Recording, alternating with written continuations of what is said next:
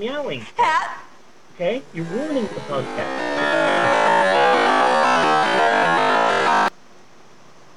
We back? We're back. Okay. Okay. Uh, but, hey, Yes. if you're like me, you're no doubt a big fan of this podcast, The Pope on Film. I mean, who isn't? Everybody loves it. It's sweeping the nation. It's Swiffer wet jetting the nation. But only uh, the real fans, the hardcore fans who have been with us since the beginning, would know the two main facts about the both of us. The two undeniably re- really real and in no way made up on the spot facts about the both of us. America's hottest podcasting couple, Bunny and Steve. I bel uh, Bunny and May Lynn. Sorry, Bunny and May Lynn. I'd like to once again point out that we have such a good dynamic, Bunny, such a good rapport that uh, my friend Aurelia actually thought that we were married. I I I I saw that from somebody. I don't remember who. I still think that's wonderfully hilarious. I know that there's a lot of sexual tension between Bunny and I, Oh, but God, just yeah. keep it in your pants, people. Save it for AO3. So, uh, the f- first and foremost, Bunny, the first fact, which is about you, is the fact that when you are not doing the podcast, you're in fact a celebrated proctologist in the greater Colorado Springs area. So tell me, Bunny, what in your life led you to become a proctologist? And also, what sets you apart from other proctologists out there? Well, first, I became a, pro- a proctologist because I just love assholes. You know, ever since I was a kid, I was just a real, just a, a real asshole person. And, and anytime I could be around an asshole was the happiest moments of my life. Now, as for being a celebrated a celebrated proctologist, that is a little confusing. and I do want to straighten you know straighten that out. It's not so much that I am a practi- practitioner to uh, to famous celebrities, politicians, corporate magnates, or people of this kind. I, I, I am more of a celebrated proctologist because I have a mariachi band. So when I am Nice. performing proctological examinations, there there is really a swinging combo going on behind me. You know, because because Yeah, 'cause if- the asshole is something to truly, truly be celebrated with your fingers just eh, and getting a good look in there with the flashlight between your teeth and like, ooh, I found peanuts. That's it. Antonio Banderas behind me with the guitar. That's it. Uh, message for future Bunny. This should be the thumbnail because I'm looking really good right now. This should be the thumbnail for, for that. YouTube makes I look those decisions great. for me. Okay. Uh, and the second fact, which would be about me, is that I'm a lover of history. I love it, but I'm also a storyteller. And so this is the part of the podcast where I find a story from the history books, maybe one that people don't know that well, and reword it via my own unique storytelling style. And that's what this is another educationally uneducational installment of historic approximations, or as we like to call it, Give me some dramatic music, Bunny. Dun, dun, dun. And to be clear, that is capital H, capital A, but small p. That small p is crucial. It's important. It's vital to the entire ebb and flow of the whole podcast. Also, this podcast did used to be called Steve's Historic Approximations, or SHAP as we like to call it, repeatedly, annoyingly, whether anyone wanted us to or not. However, a dead name is dead for a reason, and so we are moving on.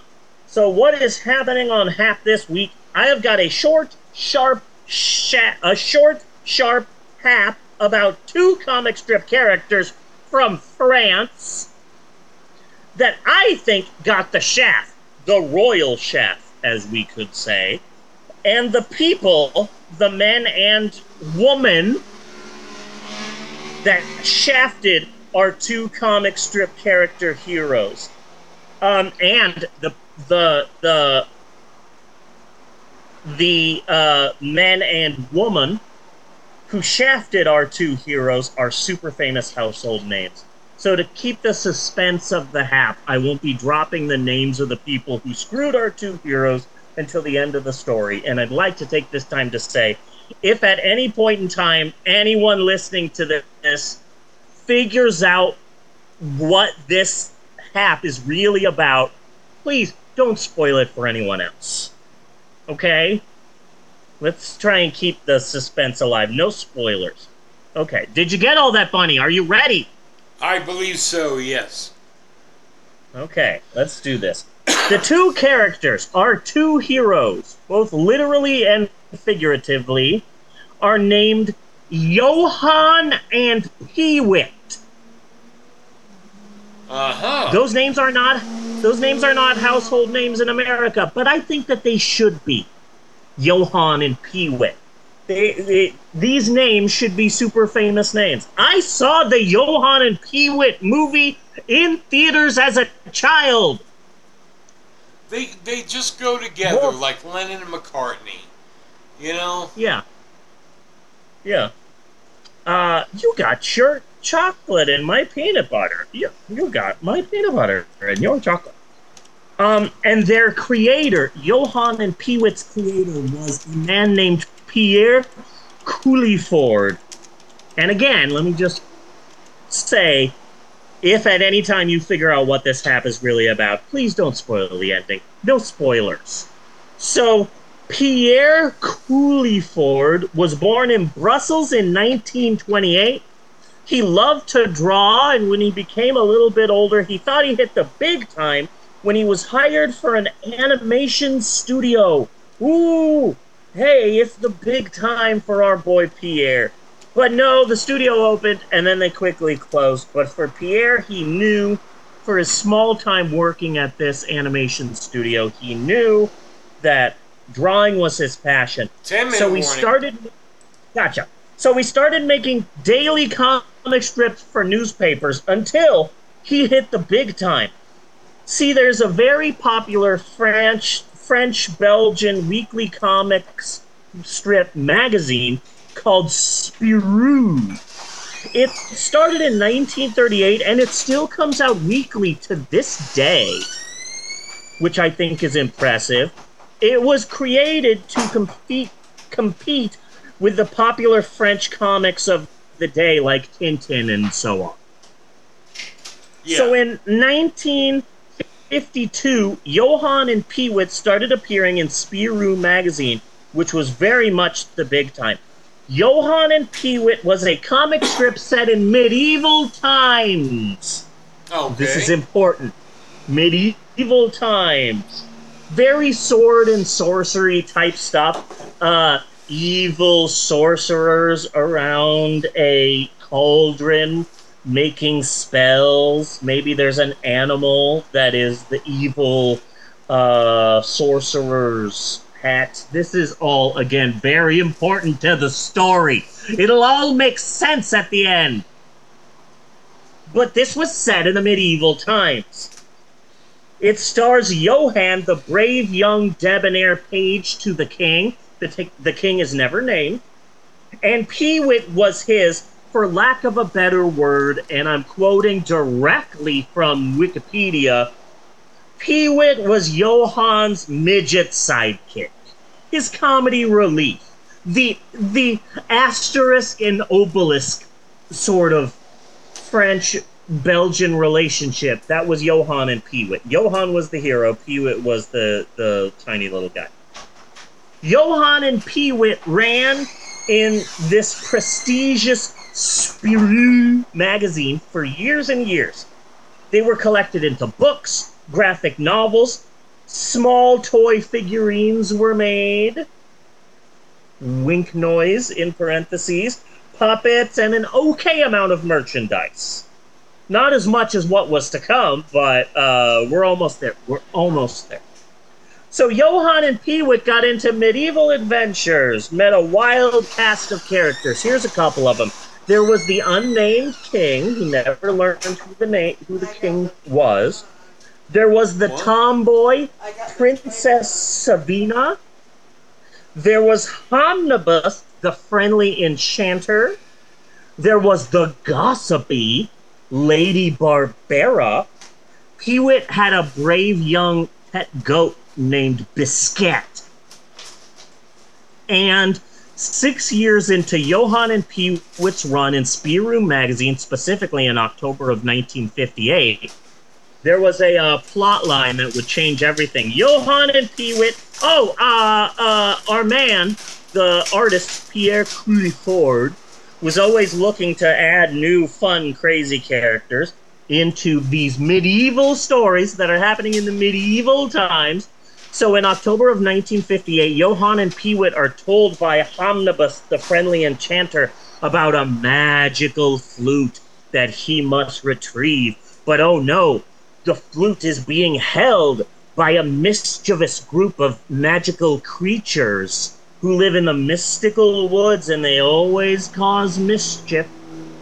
Uh, and these mischievous magical creatures were known as Les Schtroumpfs.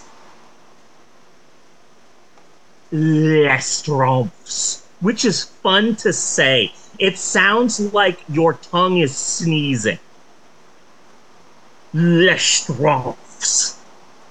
So Johan and Peewit get the flute, Homnibus does his magic, and boom, end of story. End of those throwaway secondary characters. We can bring them back in like a year or two. But the readers loved Les Schtroumpfs. They wanted more Les Schtroumpfs. So Pierre's like, okay, I'll bring Les Schtroumpfs back because the fans love them. There you go. There's a bit more of the world of Les Schtroumpfs.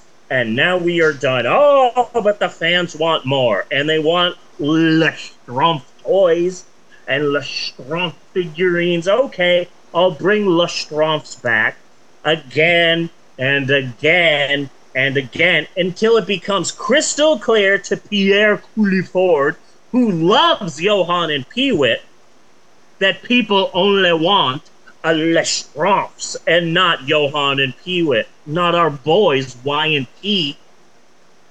Uh, so eventually, Johan and Peewit are shelved, and Les Schtroumpfs explode in popularity.